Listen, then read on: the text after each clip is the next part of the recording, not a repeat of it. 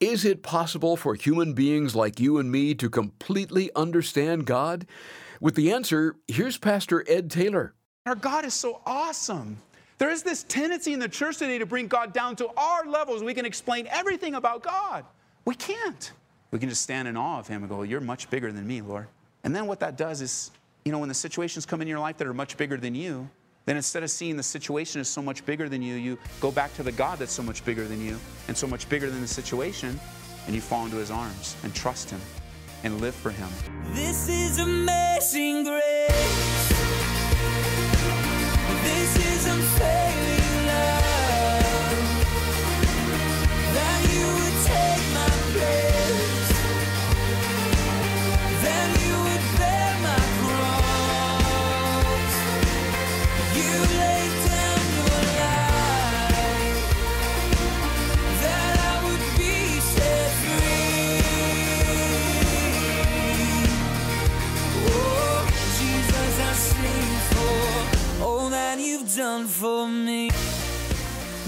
Special today? There were well over 7 billion people on this earth, and when you think about that number, what could possibly make us special? The answer is a relationship with God. If God is the Lord of your life, you are extremely special to Him. Welcome to Abounding Grace with Pastor Ed Taylor.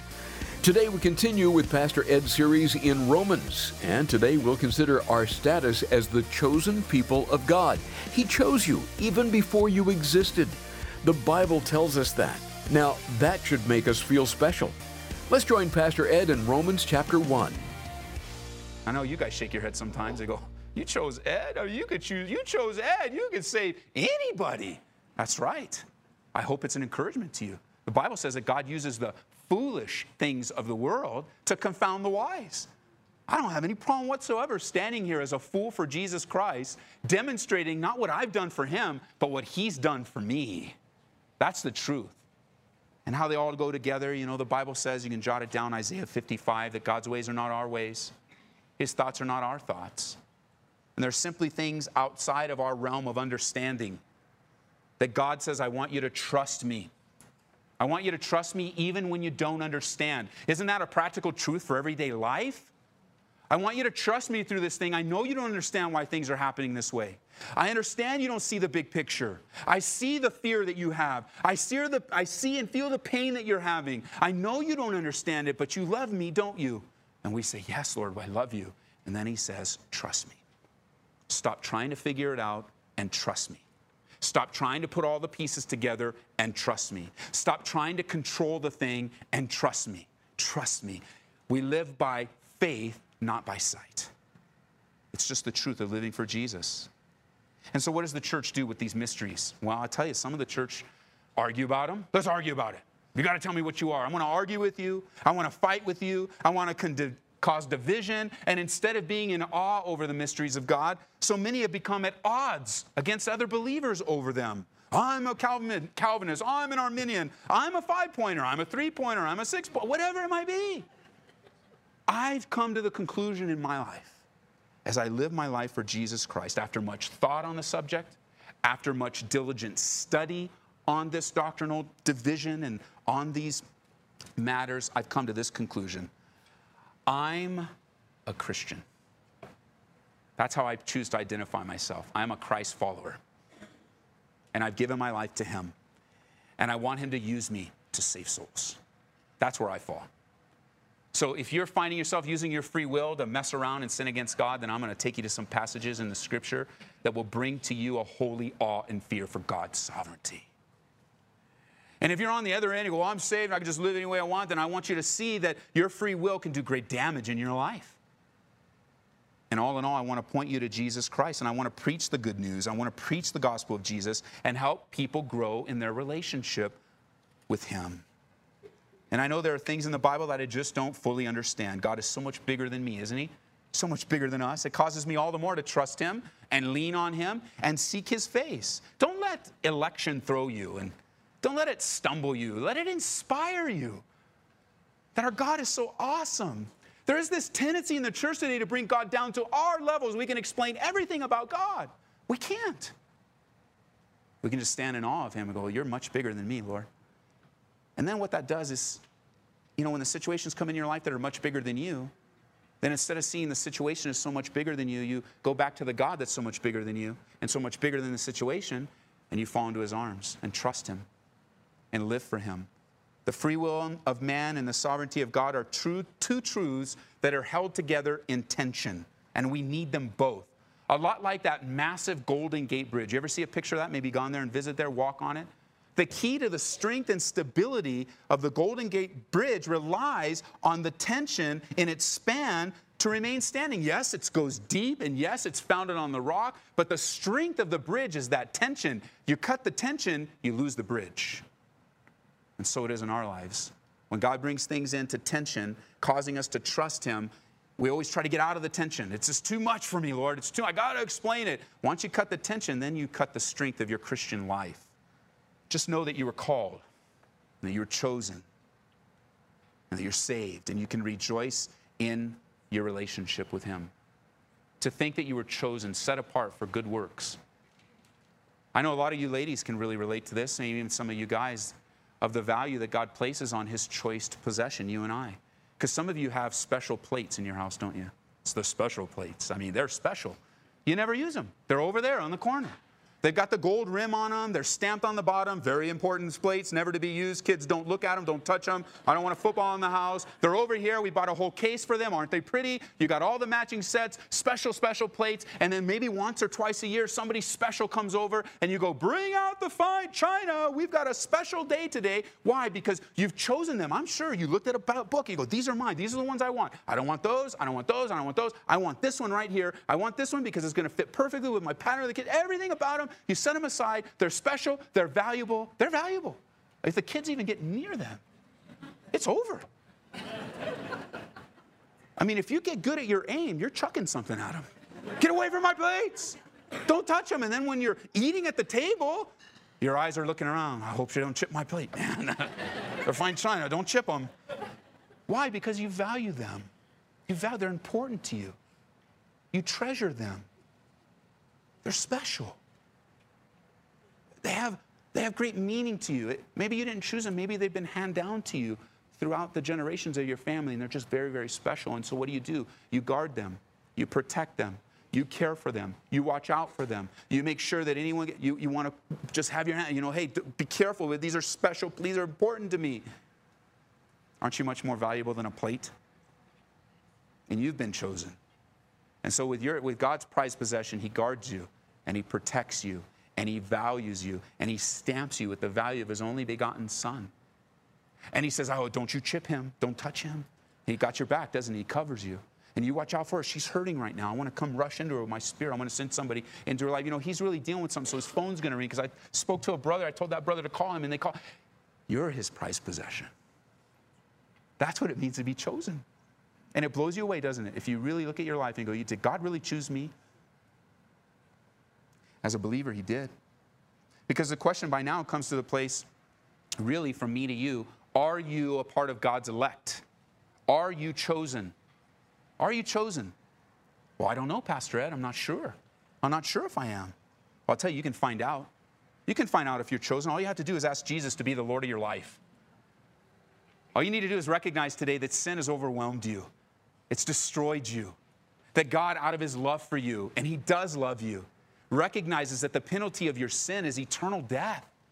He doesn't want to see you separated from Him. He wants to draw you into Himself. So, what does He do to bridge that gap between a holy God, a perfect, righteous, holy, wonderful God, and a sinful man, a sinful woman? Well, He sends His only begotten Son, Jesus, who died a sinless death. And He rose again the third day so that if you'll place your faith in Him, your sins will be forgiven today. You don't need to leave here with the sins heavy on your back. You make that decision to give your life to Jesus Christ, you turn your life over to Him and trust Him to forgive you of your sins. And He'll say to you, Welcome, son, welcome, daughter, chosen from the foundation of the world. Oh, not only are we chosen, but in verse 7, notice, you're also beloved. Remember that, guys. You are loved by God. I can't think of a more wonderful truth than the love of God for me and you.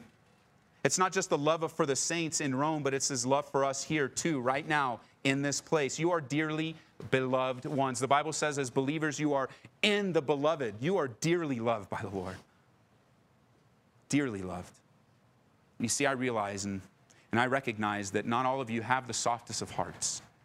One of the reasons why your heart might be hard is because you've experienced a lack of love in your life. Somebody that you expected to give you love didn't give you love. Somebody you expected to cut you some slack didn't cut you any slack. Someone that you really put your hopes in and you shared your life with, you, you find that they greatly hurt you. Might even been another Christian. Might have even been in a previous marriage that failed because they let you down. It might have been the home that you were raised in. And so in your life, you're like, you know what? I, I don't want a soft heart. I'm not getting hurt like that again. There's no way. Oh, I, I know all about that love stuff, but not for me. Because I know if I love, then, then I'm going to have to open myself up to be loved. And, you know, I don't even want to take that chance anymore. So here, here's the deal I'll take care of all those things. I love grace, I love mercy, but I'm not opening myself up again because I don't want to be hurt. And then the Lord, He knows you're here, and He knows you're going to hear this, and He says, I just want you to know I love you. With all the pain and sorrow, I love you. He says, I just want you to know that not only do I love you, but I love you with an everlasting love. You know what that means? It'll never end. You can never run from it. You can't cut it off. You can't stop. No more love, Lord. He said, That's, I'm just going to shower more. And not only that, but when you look at love, there's nothing that you and I could do today to be any more loved of God than we already are. He's poured it all out in abundance upon us. Because sometimes we just feel like creeps, huh? It's like, man, I messed up. Look at me. And we might come to that conclusion well, I'm just a creep. I'm screw up, never get anything right. I, I, every time I try to do something, I stumble.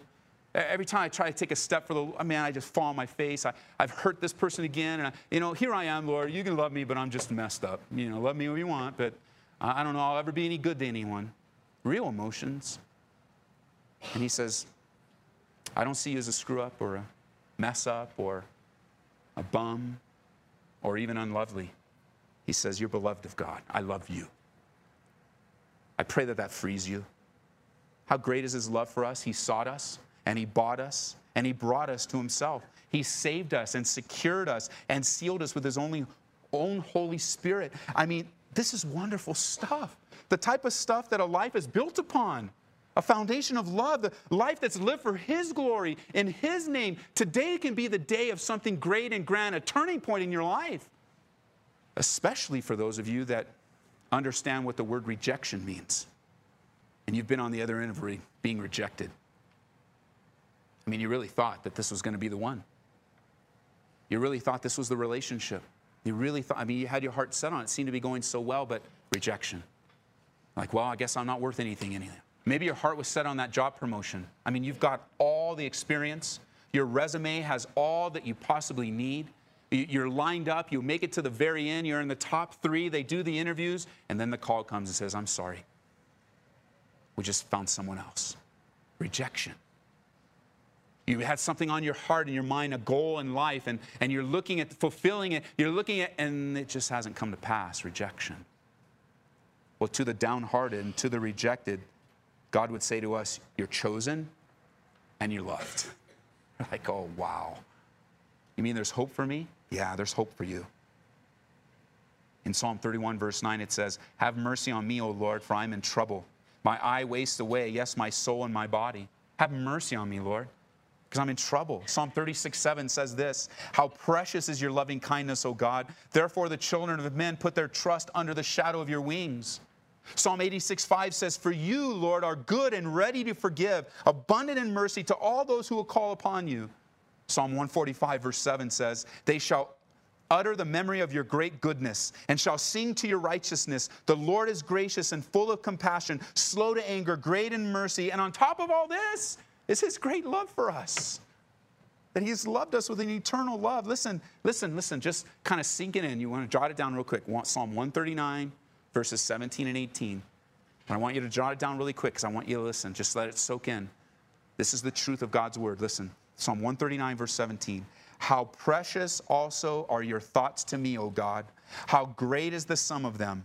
If I should count them, they would be more in number than the sand. And when I awake, I'm still with you. Beloved of God. I mean, you can't count the thoughts that He has towards you. You're not a nameless person, not some number, some statistic. You're a person that was created in the very image of God. You have great value. His love for us is enduring, abiding. We as believers are the objects of our Heavenly Father's delight. And if we could ask Him today, What is your delight, Father? He would say, You. Father, what do you take joy in? He would say, You. Father, well, what excites you? And He would say, You. Because He loves you so much. What do you like to do in your spare time, Father?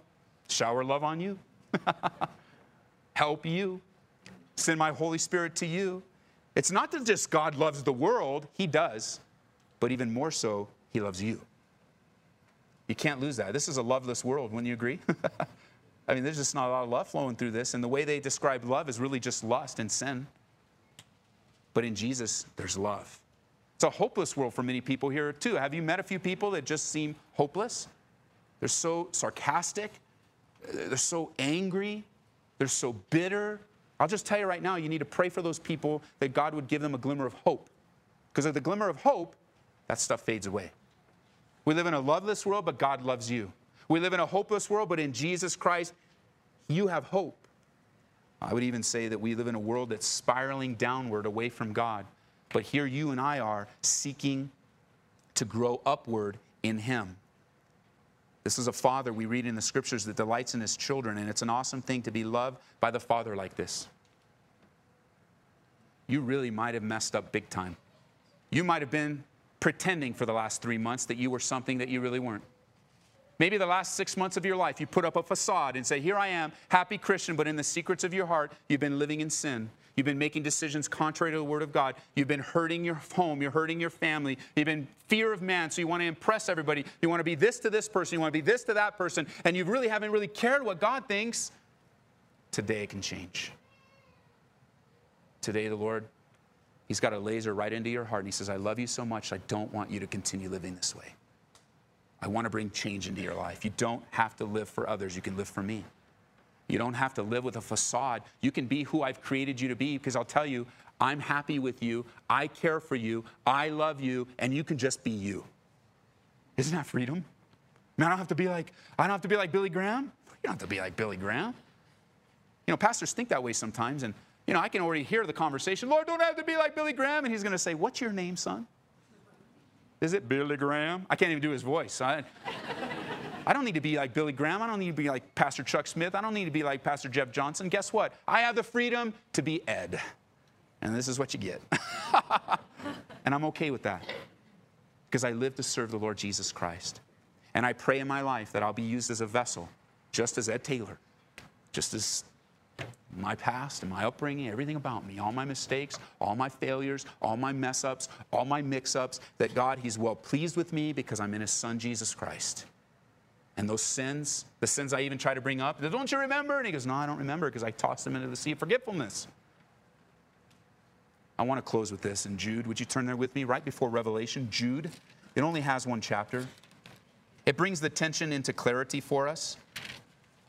I know there will be those that say, What side are you on? You can just say, I'm on the Lord's side. Well, what is it? Man's sovereign, man's free will, God's sovereignty. Hey, look, the Bible teaches both, so I want to teach both.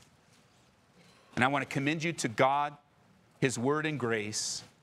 And I love how Jude kind of clears it up. What am I supposed to do then? Well, you that are chosen and beloved of God, you that have that title over every single person that has placed their faith in Jesus, you that have an anchor in a topsy turvy, mixed up, messed up world, listen. Verse 17, Jude. But you, beloved, Remember the words which were spoken before by the apostles of our Lord Jesus Christ, how they told you that there would be mockers in the last time, who would walk according to their own ungodly lusts. They're sensual persons who cause divisions, not having the Spirit. But you, beloved, building yourselves up on your most holy faith, praying in the Holy Spirit, keep yourselves in the love of God, looking for the mercy of our Lord Jesus Christ unto eternal life. That, my friends, is man's free will. You want to spend some time this week? Keep yourselves in the love of God. Keep yourselves under the fountain of His mercy and His grace. Don't stray away from His word and from His love. Don't stray away from your devotions. Don't stray away from loving others and being a vessel. Keep yourselves in the love of God. He says in verse 22 On some have compassion, making a distinction, but others save with fear, pulling them out of the fire, hating even the garment defiled by the flesh. Then we get into the sovereignty of God. Notice.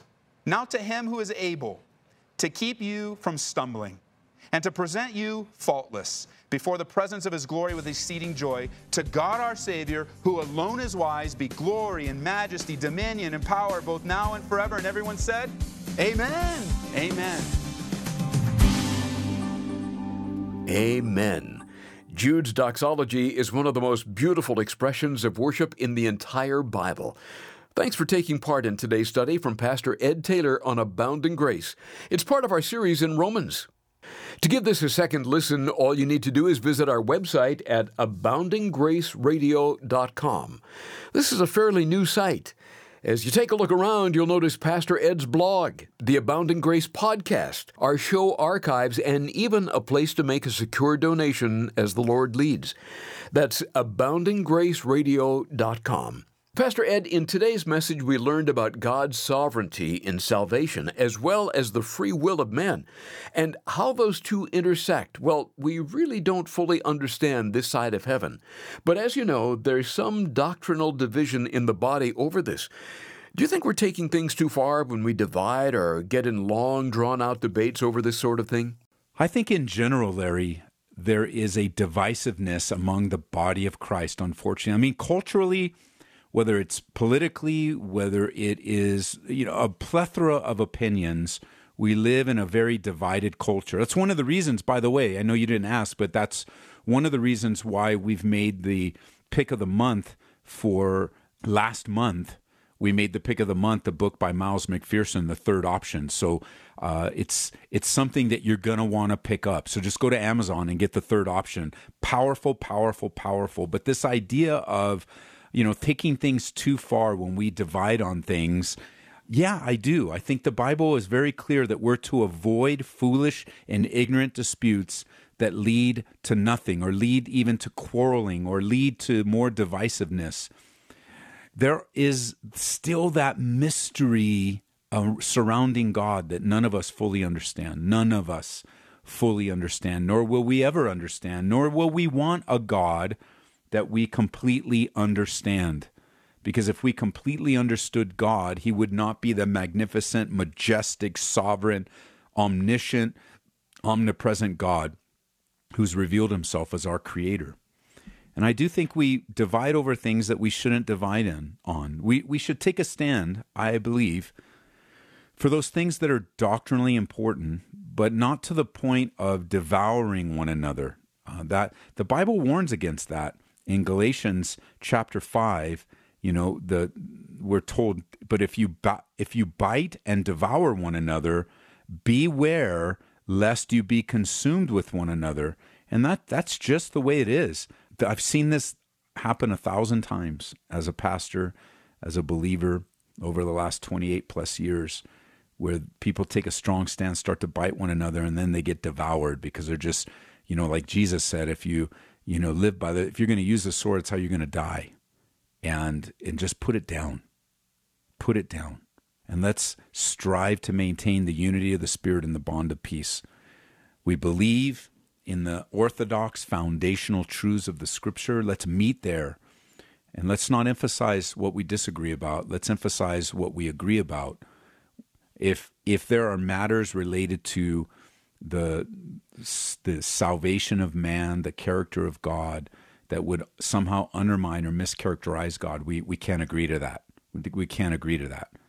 But on secondary matters, you know, argument between Calvinism and Arminianism and destroying one another, uh, you know, remember Jesus said that they would know us by our love for one another, not as we bite and devour one another in the body of Christ. Thanks for asking, Larry. Great question. Thanks for sharing that, Pastor Ed.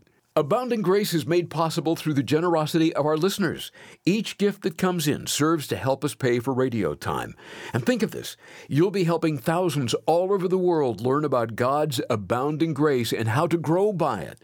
And today, when you give a donation of $25 or more, you're invited to request a book by Pastor Greg Laurie and Ellen Vaughn called Jesus Revolution. Some of you were alive to remember how God got a hold of an unlikely group of men and women in the 60s and 70s you'll read the amazing true story of the Jesus movement, an amazing time of mass revival, renewal, and reconciliation. Can God do it again? You bet. Call us right now so we can drop this in the mail to you. We're at 877 Grace. Again, to order the book, call 877 Grace. Then join us next time when we'll pick up where we left off in Romans here on Abounding Grace with Pastor Ed Taylor. This is amazing grace.